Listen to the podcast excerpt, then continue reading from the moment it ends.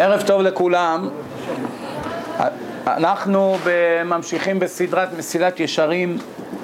כידוע לכם כבר סיימנו את הסדרה, סיימתי את הסדרה באנגלית לפני שבועיים וכאן אנחנו עדיין בעיצומה של הסדרה. סיימנו את פרק 19 שהוא הארוך ביותר ואולי החשוב ביותר מכל הספר ואנחנו מתחילים היום פרק 20, משקל החסידות.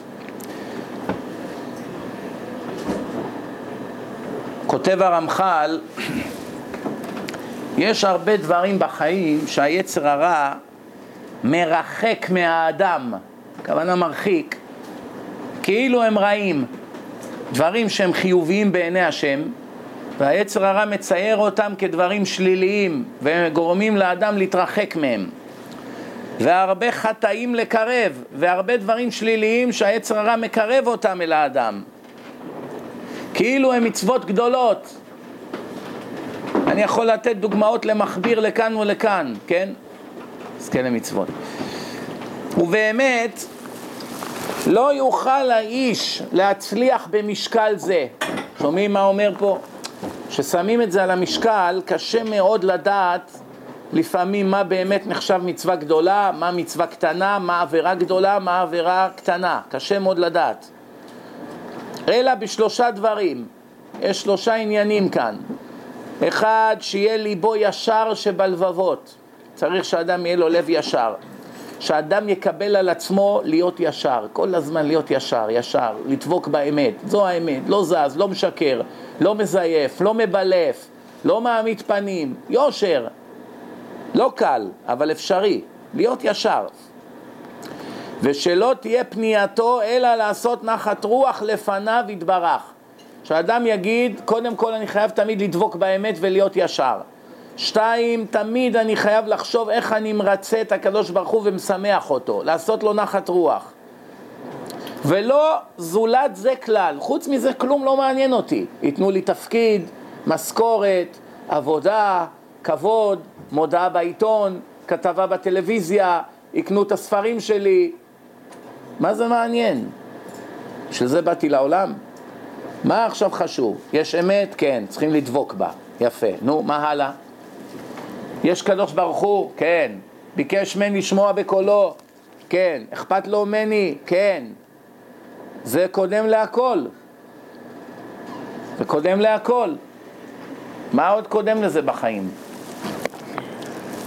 מישהו יכול לשים על המשקל את הטובה האישית שלו לעומת לעשות נחת רוח לקדוש ברוך הוא, המשקל יתפוצץ. אפשר לשים את זה באותו קטגוריה? מה יצא לי מזה לעומת מה יצא לקדוש ברוך הוא מזה? מה אכפת לקדוש ברוך הוא ממה שאני עושה? מה, אתה משווה את זה ואת זה? זה בושה הרי.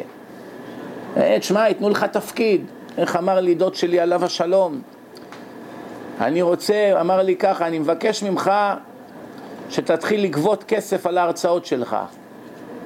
אמרתי לו, עזוב דוד, מה עכשיו אתה נכנס לכסף? הוא אומר לי, כן, כולם כאן גובים, גם אתה תתחיל לגבות. תעשה לביתך, תחשוב על אשתך, על הילדים, יהיה לך כסף, פרנסה. אמרתי לו, ברוך השם, השם דאג לנו להכל, אנחנו חיים בניסים, אל תדאג. הוא אומר לי, לא, אני לא נותן לך ללכת, זה היה בירושלים.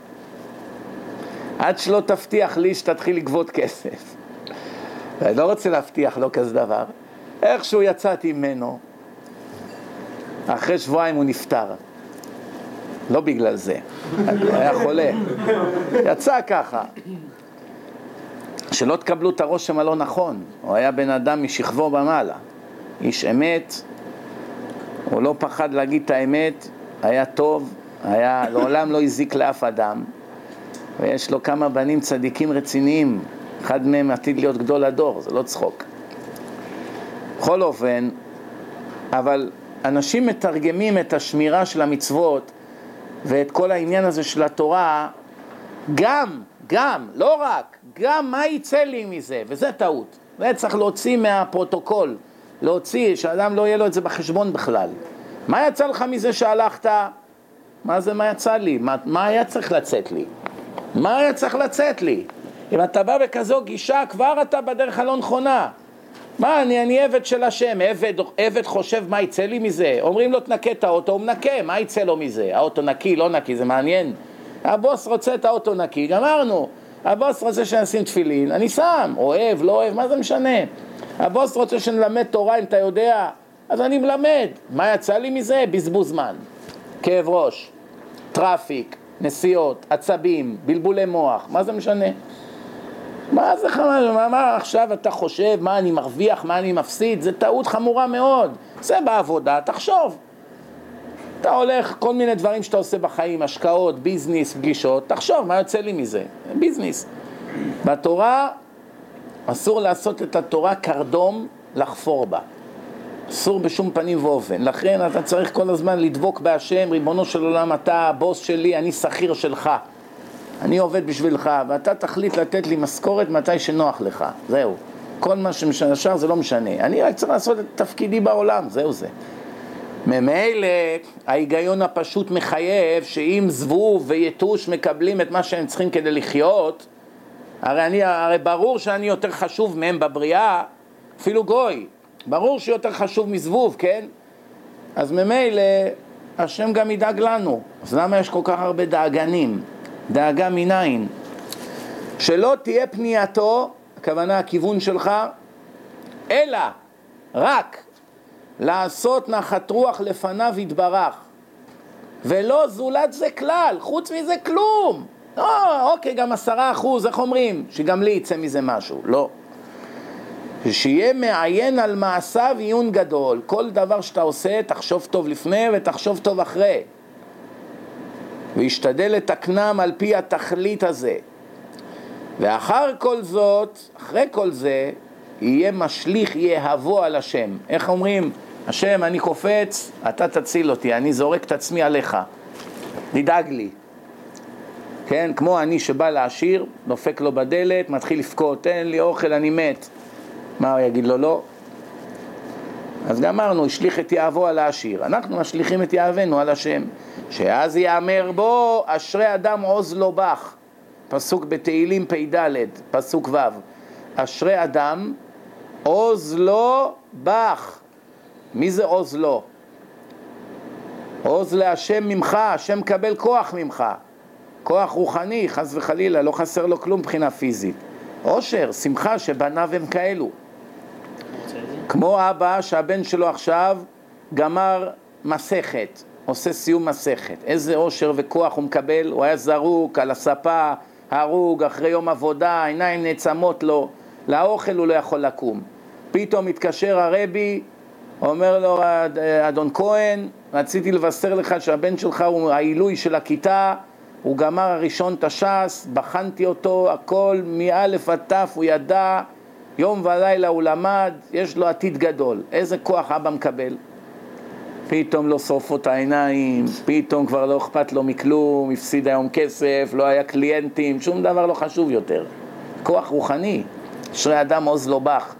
שאנחנו נהיה מאלה שכביכול, לא לטעות, כביכול, במטאפורה, כן? כביכול נותנים כוח להשם.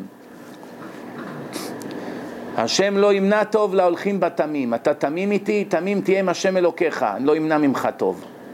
רק טוב יהיה לך, אל תפחד. בלונגרן תראה שבסוף הכל, גם מה שנראה רע מאוד, בסוף יתיישר, הכל יתיישר ותראה שהכל לטובתך. אמנם אם אחד מהתנאים האלה יחסר לו, אחד משלושת התנאים שמנינו כאן, לא יגיע אל השלמות. תדע לך, אתה לא תגיע לשלמות אם חסר לך אחד מהשלושה האלה. מה אמרנו שהם? מה הם שלושת הדברים? להיות ישר, תמיד ביושר, בכל פעם פעולותיך. ישר זה כולל להיות ישר עם עצמך. ושיהיה מעיין על כל מעשיו עיון גדול, ושלא יבקש תועלת לעצמו בשום דבר. לא עושה בשביל תועלת, עושה בשביל האמת. ככה השם אמר, זהו. למה אתה לומד תורה? כדי להיות תכלית, תלמיד חכם, רונג, טעות, זה לא התכלית. למה אתה לומד תורה? אני רוצה להיות רביי. לא נכון. אתה צריך להיות תלמיד חכם כי השם רוצה שתהיה, לא בשביל שיצא לך מזה משהו. למה אתה לומד תורה? כי, אני רוצ... כי זה מעניין אותי. זה מאוד מעניין, זה, זה מאוד מעניין, אין דבר יותר מעניין מזה, זה אוקיינוס של אינפורמציה, מאוד מעניין. למה? בגלל זה אני לומד תורה, רונג. והתורה, הקטעים בתורה שמשעממים אותך, אסור, מה, אתה לא לומד? אתה גם חייב ללמוד. עניינים, קורבנות, מזבח, מה לנו ולזה? מה לנו ולזה? אנחנו לא ראינו בחיים שלנו קורבנות, מזבח, כבשים, מורידים להם את האור, שוחטים אותם, חותכים להם, מה, מה לנו ולזה? אם היה תלוי בנו לא היינו נוגעים בזה דקה בחיים שלנו. גם זה חייבים ללמוד. אבל זה לא כל כך מעניין כמו דברים אחרים, דיני ממונות, דיני נפשות, דברים מאוד מעניינים. זה מעניין אותי. אתה, פרשת השבוע, סודות, קבלה, היום נהיה במודה, קבלה, קבלה, לא יודעים מה זה בכלל, סתם, קבלה, קבלה כולם, קבלת סתירות, קבלה, כן? אבל צריכים ללמוד הכל. זה מעלה. אמנם בתור מתחיל, בתור בעל תשובה בשנים הראשונות, צריכים ללמוד מה שאוהבים ללמוד. עד שמתרגלים כבר, שאתה כבר לא יכול לחיות בלי התורה, ממילא כבר תוכל גם ללמוד דברים שפחות מעניינים אותך.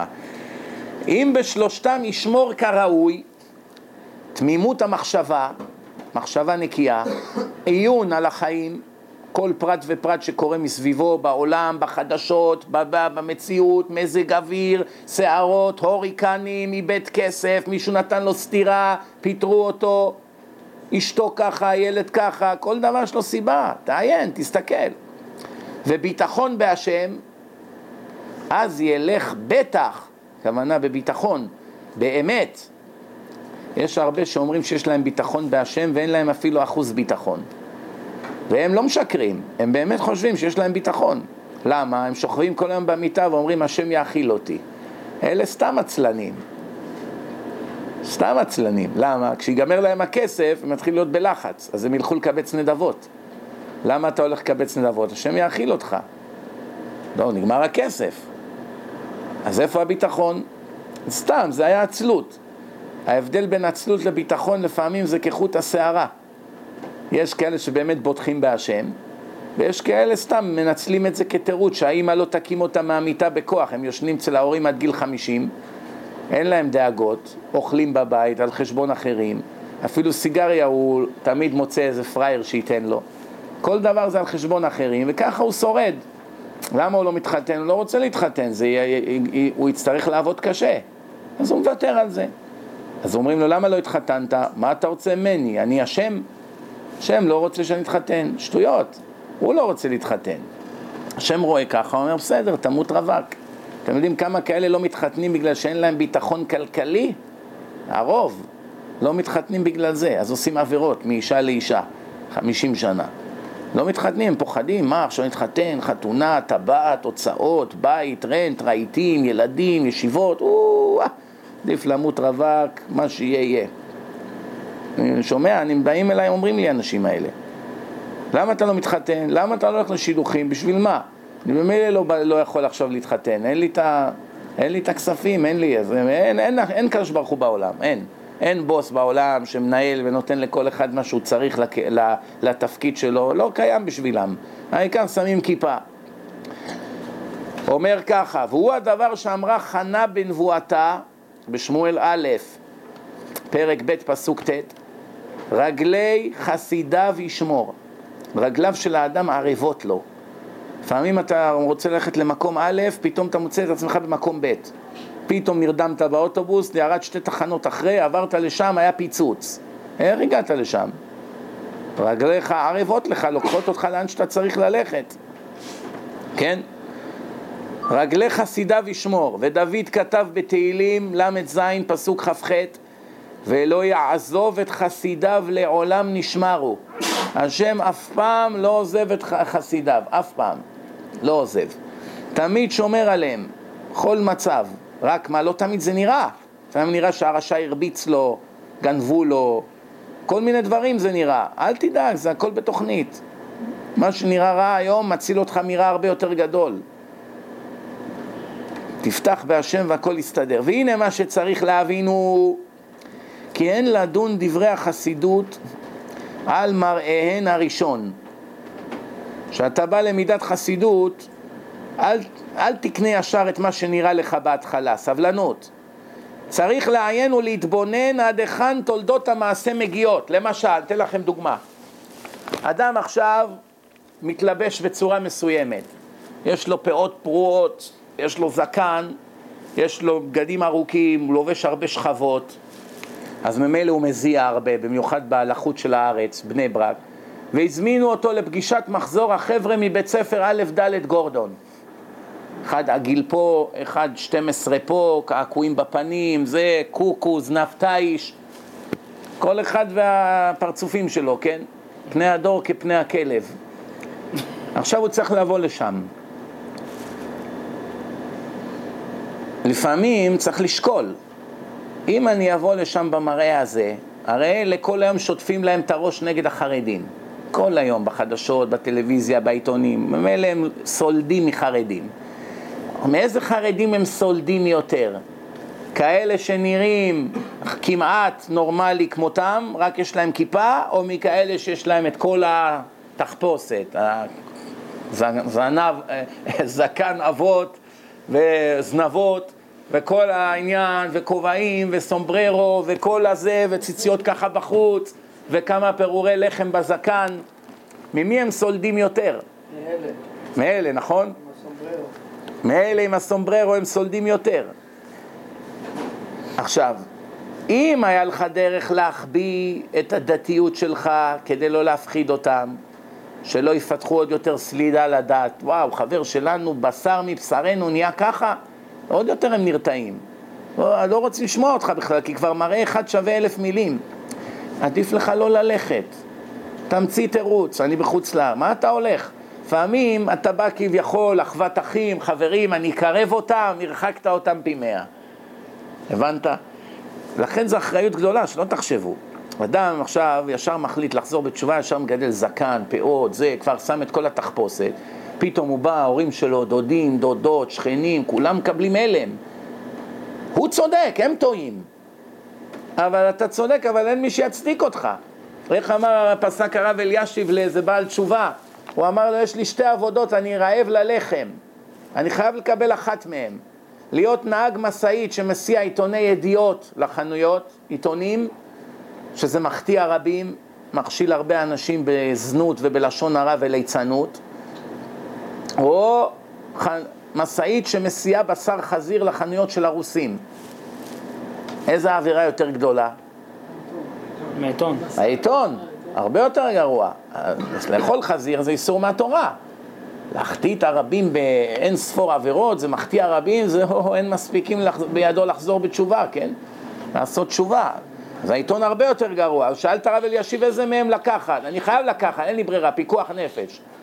אין לי כסף לאכול, אישה, ילדים, חייב לקחת עבודה. איזה מהם? אמר לו, עדיף שתסיע עיתונים מאשר בשר חזיר. וואט? למה? בגלל שהחילונים לא מבינים שעיתון ידיעות זה רעל וגומר לאנשים את הנשמות וכל הדברים וכיוצא בזה. חזיר הם מבינים שזה דבר נורא, רובם לא אוכלים חזיר. כשרואים אחד עם זקן וכיפה מסיע בשר חזיר, אין לך חילול השם יותר גדול מזה. אומרים, תראה איזה בלוף, איזה שקרן, עושה את עצמו דתי.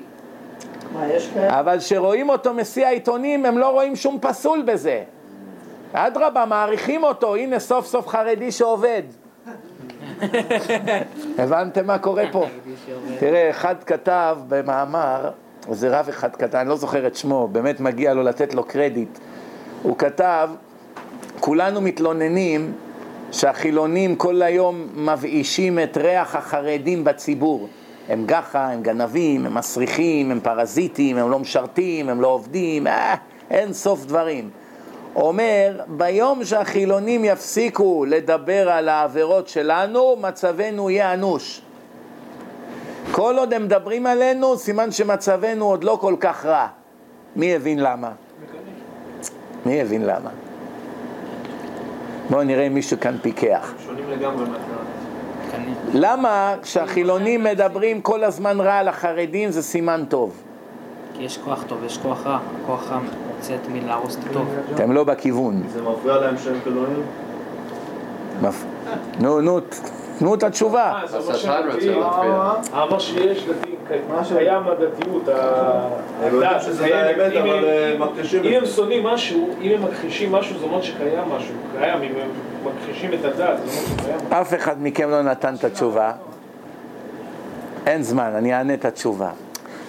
כל עוד הם מבליטים כל פשע של חרדי בכותרות הראשונות של העיתונים ומהדורות החדשות, זה סימן שהם מצפים מאיתנו להיות בני אדם צדיקים ומתוקנים, וכשאנחנו סורחים זה הורג אותם.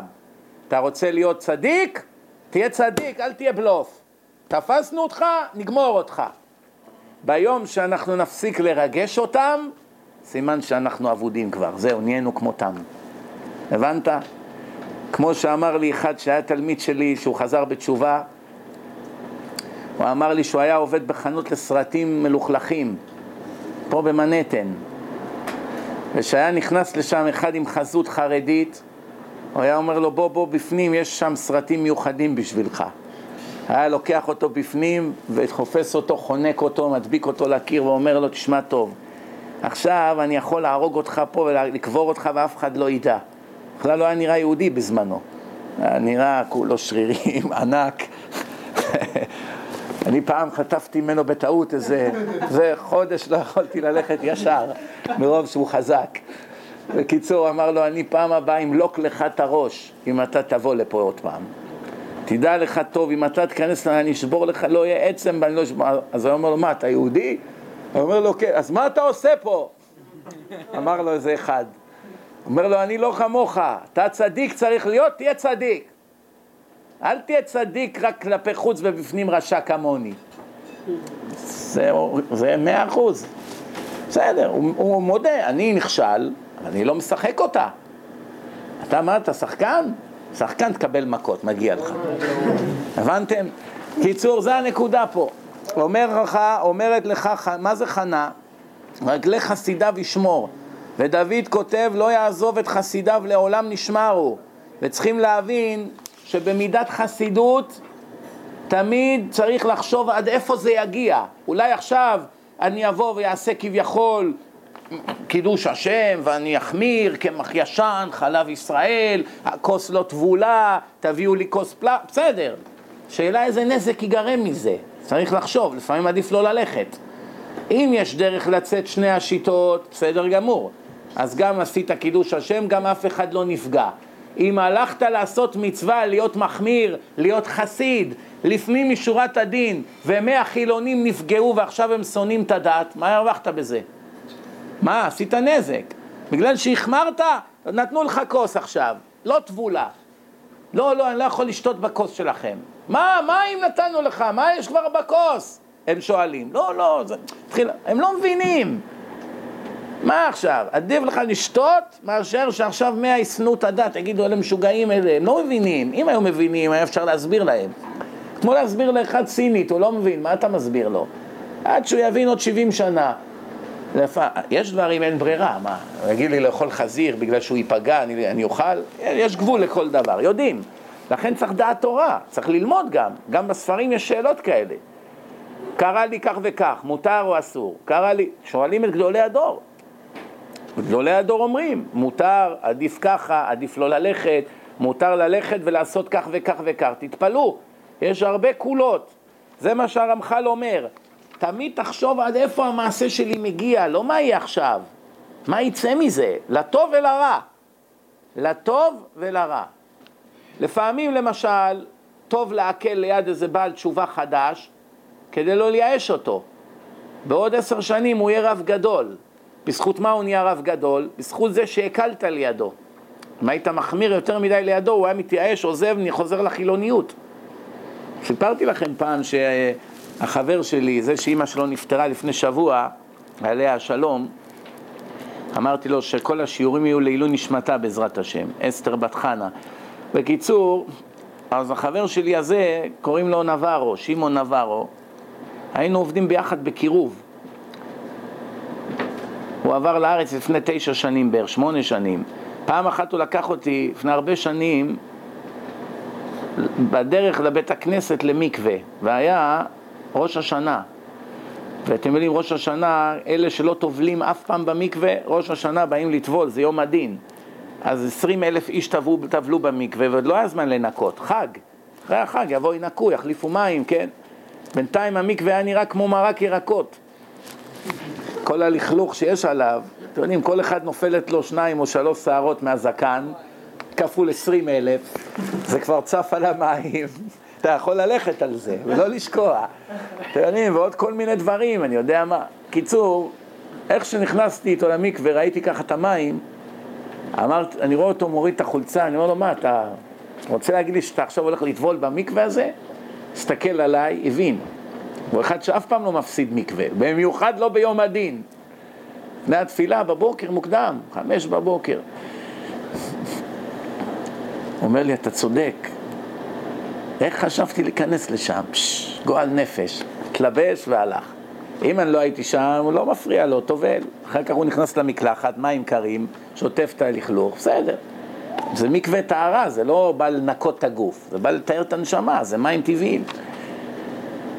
אז אחרי כמה שנים נזכרתי לו את זה שהלכנו, הוא אומר וואו וואו איזה מזל שלא נכנסתי למים.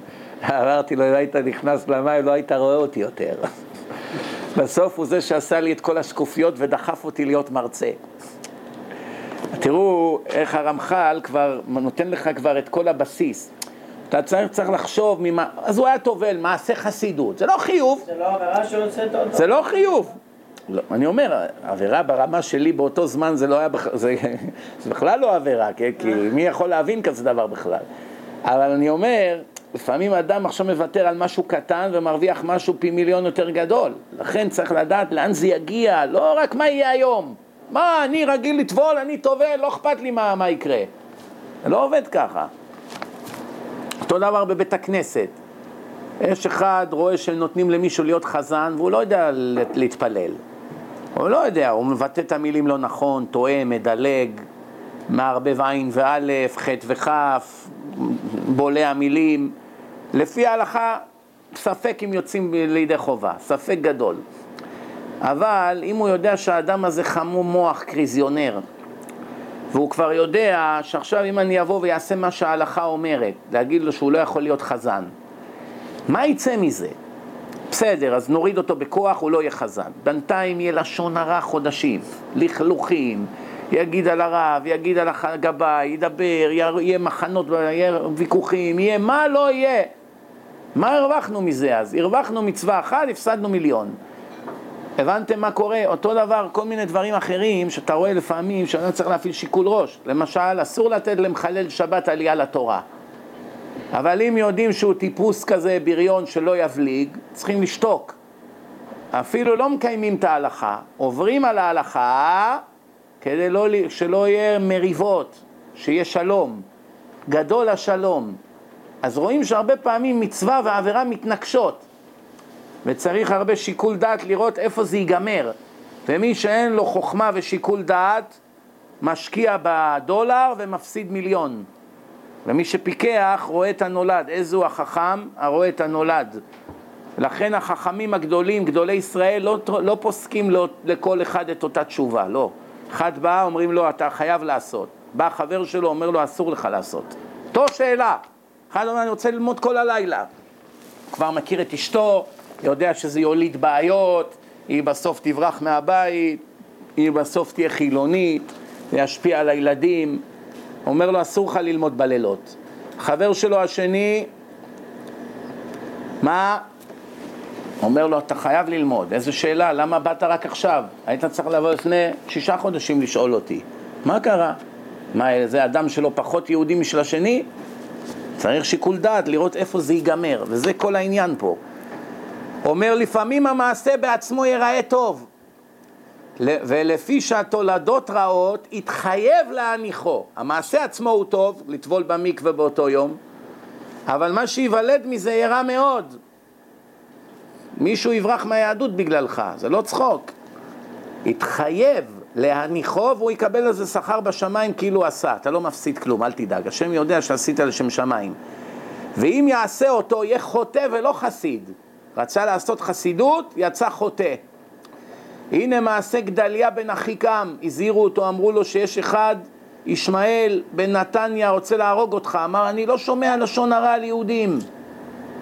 לא שומע, לא שומע, באו הרגו אותו בסוף. עד היום יש צום גדליה, סובלים, באו, הרומא, באו הגויים, מי זה היה? בבלים שם, ושחטו אותנו, וריגלו אותנו, בגלל שהוא היה אחראי על המיסים, היה שלום איתם, עזבו אותנו בשקט. הוא היה הגוונר, המושל. באו, הרגו אותו, הבבלים ראו שזה כאילו מרידה נגדם, ירדנו לגלות, צרות נוראות קרו. רמה לא רצה לשמוע לשון הרע, החליט להיות חסיד פתאום. מה אתה עכשיו נהיית לנו אליהו הנביא? באים מזהירים אותך מי שרוצה להרוג אותך, מיד תנקוט באמצעים. והלוואי שזה היה שקר. ואם לא, מתי אתה רוצה לגלות? שתהיה כבר בבית דין של מעלה? לכן חייבים לחשוש. כן? אמר ליוחנן בן קרח, שקר אתה דובר על ישמעאל. ומה גרם? גרם שמת, ונתפזרו ישראל, וקבע גחלתם, כן? וכל אלה שמתו מאשימים אותו, ייחסו לו, הכתוב ייחס לו את הריגת האנשים אשר נהרגו, כאילו הוא הרגם, על ידי שרצה להיות צדיק גדול. זה, על זה נאמר אל תהיה צדיק הרבה. ומה כתוב? בפסוק בירמיה מ"א, פסוק ט', כתוב את כל פגרי האנשים אשר היכה ביד גדליהו. הוא לא הרג אף אחד מימיו. מחשיבים לו כאילו הוא הרג אותם. למה? לא הפעיל שיקול דעת נכון. כן? גם בית שני חרב על ידי חסידות, שלא נשקל במשקל הצדק, במעשה קמצא בר קמצא. כן? מה, זכריה בן אה, אבקולס, הביאו לו כבש עם מום, קמצא חתך לו את, ה... את השפה. אסור להקריב בעל מום על המזבח. אז מה עדיף, שכל עם ישראל ימותו? תקריב! מה אתה מפחד, שהשם ייתן לך עונש? השם יודע שאתה עושה את זה בגלל שזה פיקוח נפש. לא, לא, לא, לא מקריבים בעל מום על המזבח. אבל זה בעל מום של המלך. הם רק מחכים שתגיד להם לא מקבלים מכם קורבן, הגויים. שיהיה להם סיבה למסיבה לשחוט את כולנו. איפה ההיגיון? הבנתם מה קורה פה? לא הקריב אותו, עד היום מתאבלים חורבן בית המקדש. והוא מה שאמר על זה, הוא מה שאמר רבי יוחנן על זה, ענוונותו של רבי זכריה החריבה את ביתנו ושרפה את היכלנו והגלתנו לבין האומות, גלות. הרי לך שהמעשה חסידות שלו של אותו רגע גרם לחורבן, כן? לכן הוא היה צריך לראות קצת, ומה שכתוב בתורה בויקרא י"ט פסוק י"ז, הוכח תוכיח את עמיתך וכמה פעמים ייכנס אדם להוכיח חוטאים במקום או בזמן שאין דבריו נשמעים וגורם להם להתפרץ יותר ברשעם ולחלל את השם ולהוסיף חטא על פשע. מעשה שהיה בבגדד לפני מאה שנה בתקופת הבן איש חי, היה איזה רב בדרך לבית הכנסת בשבת. פתאום הוא שומע מאיזה בית פרטי, בגינה יש חומה, מעבר לחומה הוא שומע יהודים משחקים שש בשבת ומהמרים על כסף. אומר יהודים במקום לבוא לבית הכנסת משחקים שש בש על כסף בשבת? זה היה כבר חורבן גדול בדורם. מי העז לחלל שבת לפני מאה שנה? מהר הוא נכנס בהפתעה לבית, ראו את הרב של הקהילה, קיבלו הלם.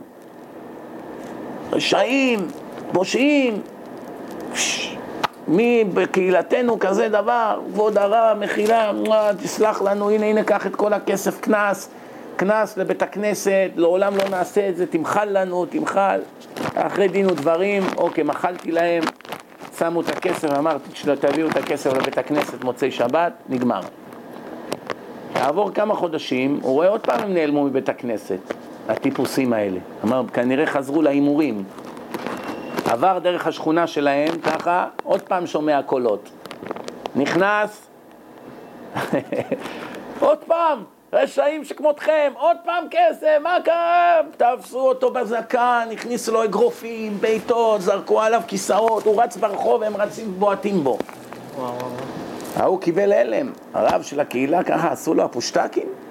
מה קרה? לפני שלושה חודשים נשקו לו את היד, בחור, מחילה, מה השתנה? בא לבן איש חי, אומר לו, כבוד הרב, כך וכך קרה לי, כך התחיל, כך נגמר. אומר לו הבן איש חי, אסביר לך מה קרה. בפעם הראשונה כאב לך את הכאב של השם, שיהודים מחללים שבת, נכנסת לשם שמיים, לא ידעת שיהיה לך בזה כסף. באת למצווה, קיבלת גם מצווה, גם כסף. פעם השנייה שכבר נכנסת, אמרת, מי יודע כמה יצא לי מזה היום? קיבלת בעיטות וביזיונות, זה מה שהגיע לך. זה מה שאמרתי קודם. לא חשוב מה יצא לי מזה, זה אסור שזה יהיה בכלל שיקול. אסור. מציעים לך לבוא לתת שתי דרשות. דרשה אחת מאה איש, דרשה אחת עשרה אנשים. במקום של העשרה אנשים מציעים לך 500 דולר להרצאה. במקום של המאה הרצאות את הדלק לא מכסים לך. מה ההלכה? מאה. איש. אולי נציל 50 נפשות הלילה. מה יצא מעשרה? נציל שניים, שלושה? שניים זה לא 50, זה, זה, זה, זה נפשות, מה? כל יהודי זה עולם ומלואו. צריך ללכת על כמה שיותר, מה השאלה? אה, אבל אתה מפסיד כמה מאות דולרים. אז מה עושה השטן? אומר, אל תהיה פראייר, גם לך יש ילדים. אתה צריך להכניס אותם לישיבות, הישיבות עולות כסף, אז מה, הילדים שלך פחות חשובים? הוא כבר מצייר לך את התמונה? וואו, וואו, וואו, צודק, צודק. תודה רבה, אדון שטן. תודה על הייעוץ המשפטי. מה? אני הולך לעשרה. למה עשרה? משלמים. האישה שמחה, מביאים כסף הביתה, לא? אלוף העולם השטן. חזיר ומכשיר שהוא רוצה, חזיר. חזיר ומכשיר. איך? אם הוא רוצה הוא מכשיר, אל תדאג. לכן מה אנחנו רואים? ש... מה אתה בא להוכיח אנשים שלא ישמעו? אתה עכשיו רואה חילונים עושים מסיבה. כבר הצלחת לשכנע אותם לעשות מופרד. לא לרקוד גברים ונשים, לעשות כבוד לרבנים שבאים. פתאום שמו איזה שיר של גויים. מה אתה, יעני, חילונים הכוונה. אוהב אותה, אוהבת אותו, אהבת חיי, כל הדיבורים האלו, כן? אתם יודעים, לא, לא, לא על טהרת הצניעות. שיר אהבה בין איש לאישה אין בזה שום פסול. איש לאשתו, כשר, אמיתי, רבי יהודה הלוי יש לו כמה שירים כאלה. רק מה, תלוי מאיפה זה יצא, יצא ממקום רוחני טהור או יצא ממקום של זנות וערווה? זו השאלה. כי היום זה הכל זנות וערווה. פעם יכלו לכתוב כאלה שירים, שירי אהבה טהורים, של אהבת איש לאשתו אמיתיים. אז זה היה, אמנם נשמע לפעמים קצת לא מאה אחוז צנוע, אבל ידעו כולם שזה בא מפה קדוש, ממוח קדוש. לא אחד שרואה סרטים מלוכלכים מהבוקר עד הלילה ומסתובב במנהטן כדי לראות שוק בשר. לא מכאלה. אז עכשיו הוא שם איזה שיר אגבים. שתוק, תעלים עין. מה אתה עכשיו? אתה תלך, איך אומרים, תעלה לו על העצבים יותר מדי, מה הוא יעשה? יפיל את המחיצה, יחזרו כל ה... לא רוצה להגיד לכם מי, ויתערבבו עם הגברים, ומה יצא מזה? הפסדנו מכל הכיוונים, לכן צריכים להפעיל שיקול דעת. הדברים הם לא פשוטים, זה לפעמים קשה מאוד לדעת מה מותר, מה אסור, מה כדאי, מה לא. אבל זה צריך גם סייעתא דשמיא גדולה מזה, שהשם תמיד יעזור לך להגיד את הדבר הנכון ברגע הנכון. לפעמים יכול להיוולד מזה מריבה, שיותר תתבזה המצווה ויתחלל בשם שמיים, יותר ממה שיתכבד. פעם הייתי בחתונה, והבן דודה שלי, אולי זו הפעם הראשונה שהוא הסכים לצאת מירושלים, הוא לא יוצא מירושלים, הוא בא ממש, ממש לכבודי הוא בא, לבני ברק, לחתונה של חבר טוב שלי. אמרתי, אני כבר אהיה בחתונה, אני בא, לפחות נזכה לראות אותך.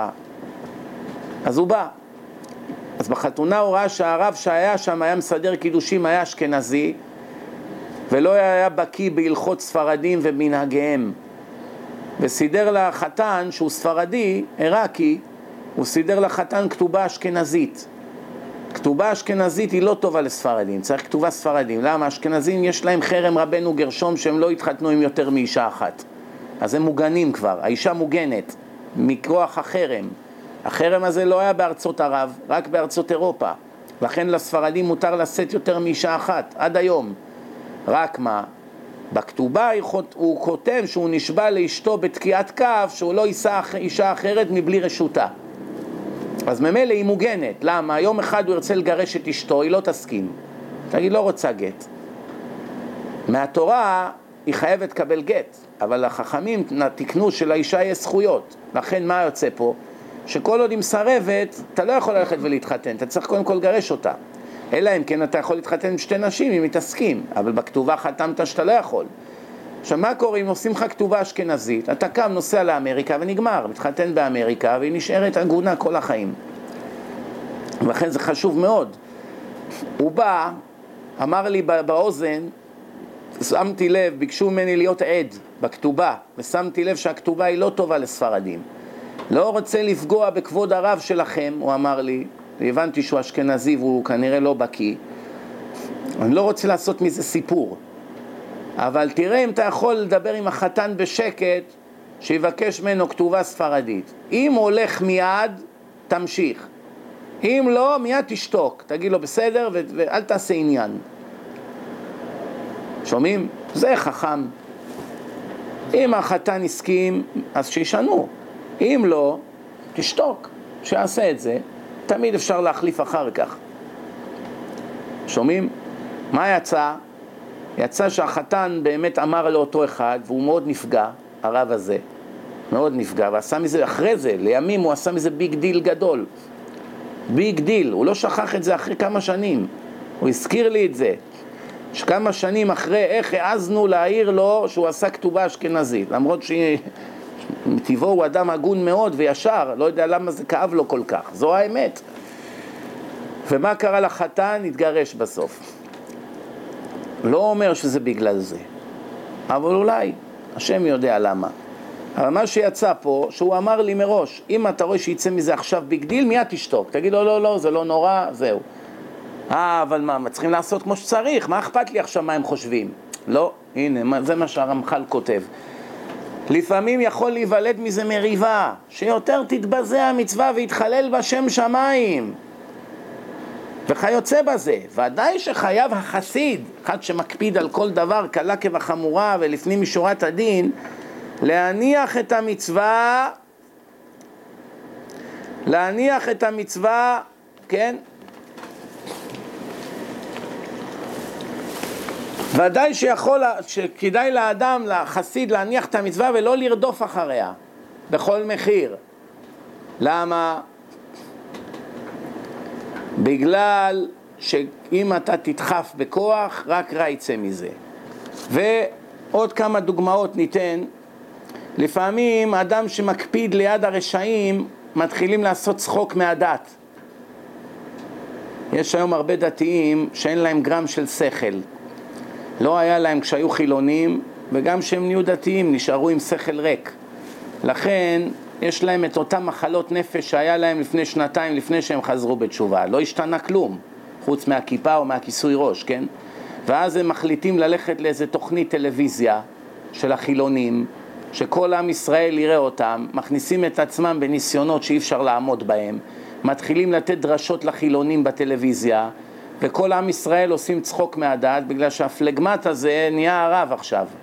החליט לעבור לגובה האריות ולהחזיר את כולם בתשובה, שהוא בעצמו עוד לא יודע א' ב'.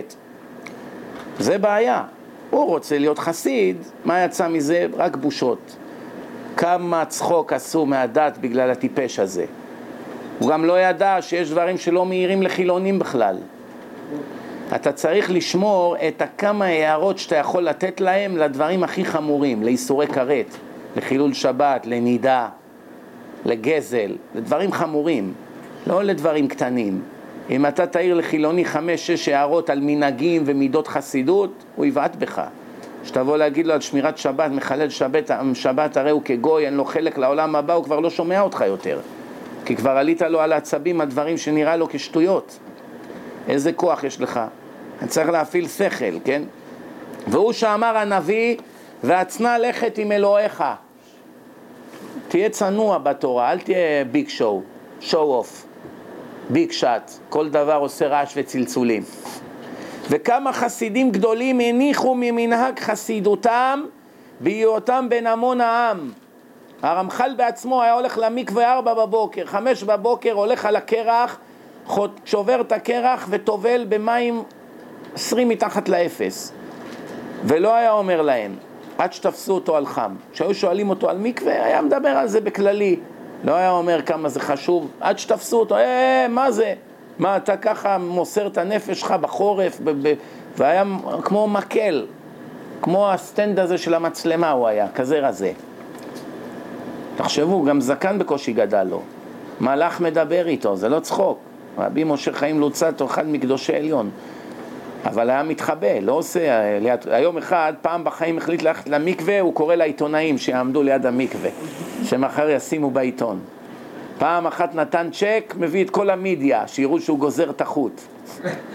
ושם את השם שלו מכל הזוויות של הבניין. אבל מי שחסיד אמיתי, הפוך. יש לי אנשים לפעמים באים אומרים לי, אל תודה לי.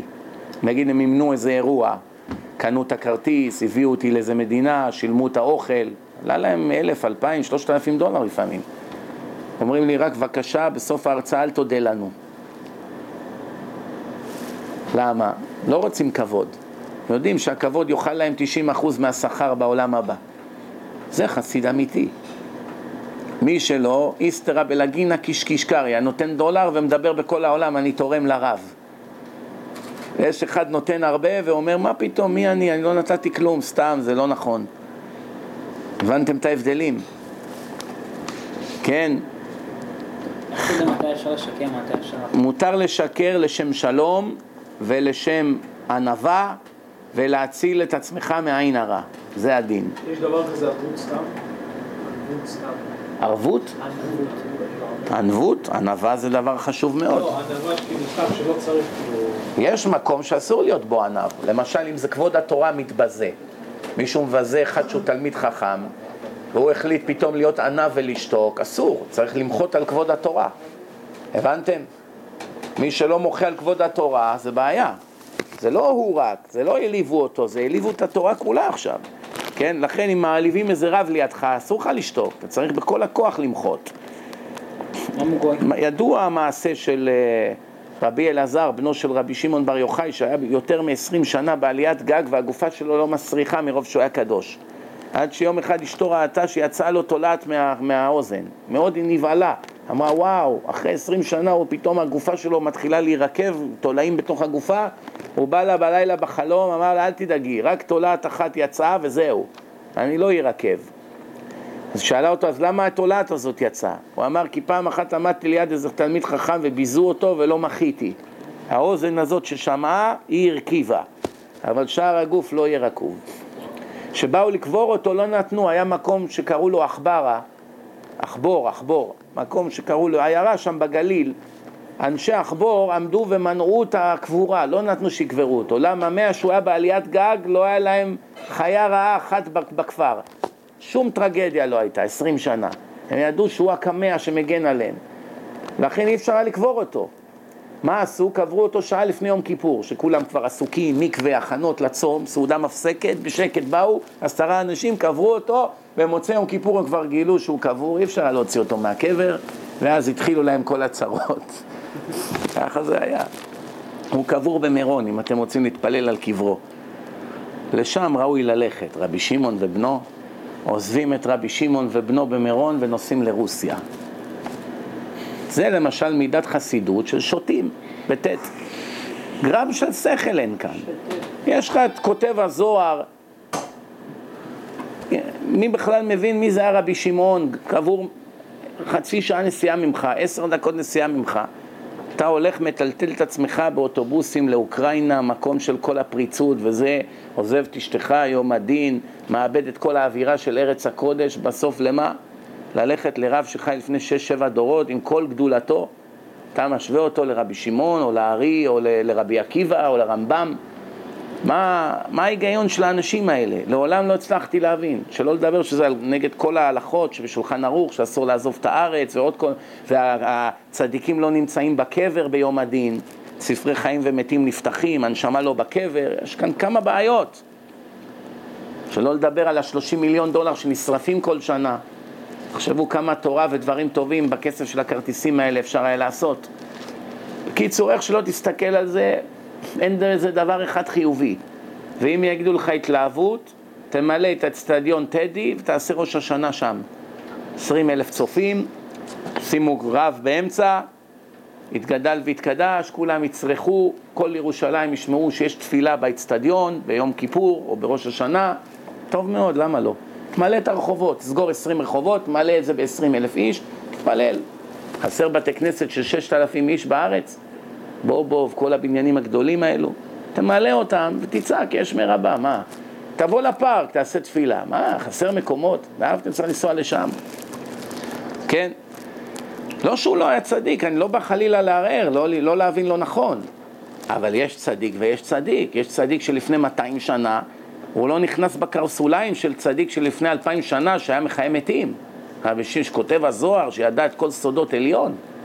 רבי שמעון בר יוחאי, מה זה, זה... בכלל זה איסור להזכיר שניים מדור של לפני 200 שנה ואחד של לפני 2,000 שנה באותו משפט. זה חוסר כבוד לתנא, שמדברים באותו נשימה על אחד שחי לפני 6-7 דורות ואחד שחי אז. זה חוסר כבוד. זה כמו עכשיו לקחת איזה, אני יודע מה, אחד אה, מרצה מתחיל ולשים אותו עם הרב עובדיה באותו משפט. ביזיון לרב עובדיה, מה? אתה משווה אותו לרב המתחיל הזה בן 20, שרק התחיל למסור דרשות היום? מה שזה שכח כבר, זה עוד לא ידע עוד 20 שנה. מה אתה שם אותם באותו רמה? אחד שגמר, אין ספר שהוא לא גמר עד היום, אחד שרק התחיל את החיים שלו, אתה שם אותם באותו רמה? כן. אבל אנשים לא מפעילים שיקול דעת. זה תופעת העדר. אחד צועק עליהום וכולם רצים. הבנתם? ומה עוד? הכל הולך אחר החיתום והתולדה. תמיד צריך להסתכל איפה ייגמר המעשה שלי עכשיו, לטוב או לרע. כי הסוף קובע ומראה, מגיד ראשית מאחרית. בסוף רואים גם איך היה ההתחלה, שהיא פרי המעשים באמת. משלם לאדם כפרי מעלליו, כתוב. לא כמעלליו, כפרי מעלליו. החזרת אה, חרדי בשאלה, לא משלמים לך על המעשה הזה שעשית אותו עכשיו רשע, לא. כל מה שיצא ממנו אתה משלם. בנים, נכדים, נינים, כל העבירות שהם יעשו, כמה אנשים הם יפגעו, כמה כסף הם יגנבו, הכל אתה משלם. תחשבו איזה חורבן. לכל האתרי אינטרנט המטופשים האלה שמנסים לערער את יסודות הדת בשקרים וסילופים. יש כמה כאלה. מעשה דרבי טרפון בברכות, בגמרא בברכות מסכת י' שהחמיר כבית שמאי בקריאת שמע. בית שמאי אומרים אתה יכול לשכב ולהגיד. בית, שם, בית הלל אומרים מה שכתוב בתורה בשוכבך ובקומך זה זמן של שכיבה, זמן של קימה שקמים, לא ממש לשכב ולקום, לא. בית שמאי עשה כבית שמאי, היה שם שודדים, יכלו להרוג אותו, אבל הוא ניצל. אמרו לו, כדאי היית לחוב בעצמך שעברת על בית הלל, דברי בית הלל. באמת היית צריך למות. השם עשה לך נס, הציל אותך. למה? שהעזת לעבור על דבריהם של בית הלל שהם מקלים יותר מבית שמאי. מה הוא היה צריך לענות להם? אתם תגידו לי אם להחמיר או לא? אני רוצה להחמיר. לעשות דווקא כבית שמאי, זה יותר חמור. רוצה להיות צדיק. מה אתם אומרים לי לעשות כבית הלל? מה רואים מכאן? שלא תמיד זה טוב להחמיר, לפעמים אסור להחמיר. הנה דוגמה, כל העם עושים כבית הלל, מי אתה חושב את עצמך? פעם אמר לי איזה אחד, לפני הרבה שנים, היה איזה רב לפניי, יצא מהשירותים וגם אני יצאתי. אז הוא עשה נטילה ככה, בלי, בלי נטלן. הוא מיהר לתפילה, פתח את המים, עשה ככה וניגב. היה נטלן שם, ואני עשיתי עם נטילה, עם הנטלן. אז בא לי איזה אחד, אמר לי, אסור לך היה לעשות עם הנטלן. אמרתי, למה? הוא אומר לי, אם רב כזה גדול עשה ככה, אתה לא יכול להראות שאתה יותר טוב ממנו. תעשה כמוהו, אתה לא יותר טוב ממנו. למה? מהדין אפשר ככה, לא צריך נטלן. אחרי שירותים, לא מדובר על נטילה של הבוקר. אחרי שירותים, אפשר ככה. אז אתה רוצה להיות חסיד, לעשות עם נטלן, בסדר, שאין אף אחד. עכשיו בא איזה רב גדול עושה ככה, עכשיו אתה מראה לכולם, הנה, אתם רואים, אני יותר מחמיר ממנו. זה יוהרה. מילא חיכית חמש דקות, הוא הלך כבר ונשכח, תעשה מה שאתה רוצה, אבל ממש אחריו, בתור, יוהרה. זה לא מידת חסידות, זה טיפשות. ודוגמה נוספת, שלא תעשה התורה חס וחלילה כשתי תורות. מרוב החומרות מתחילה להתפתח לה דרך משל עצמה, כן? למשל, קבעו הלכה כבית הלל, מה אתה מתחיל לעשות כבית שמאי? בסוף יש שתי תורות. הקדוש ברוך הוא שם את התורה כחומר גלם ביד החכמים, וברור הרי שחכם א' לא יגיד תמיד כמו חכם ב', אנחנו בני אדם.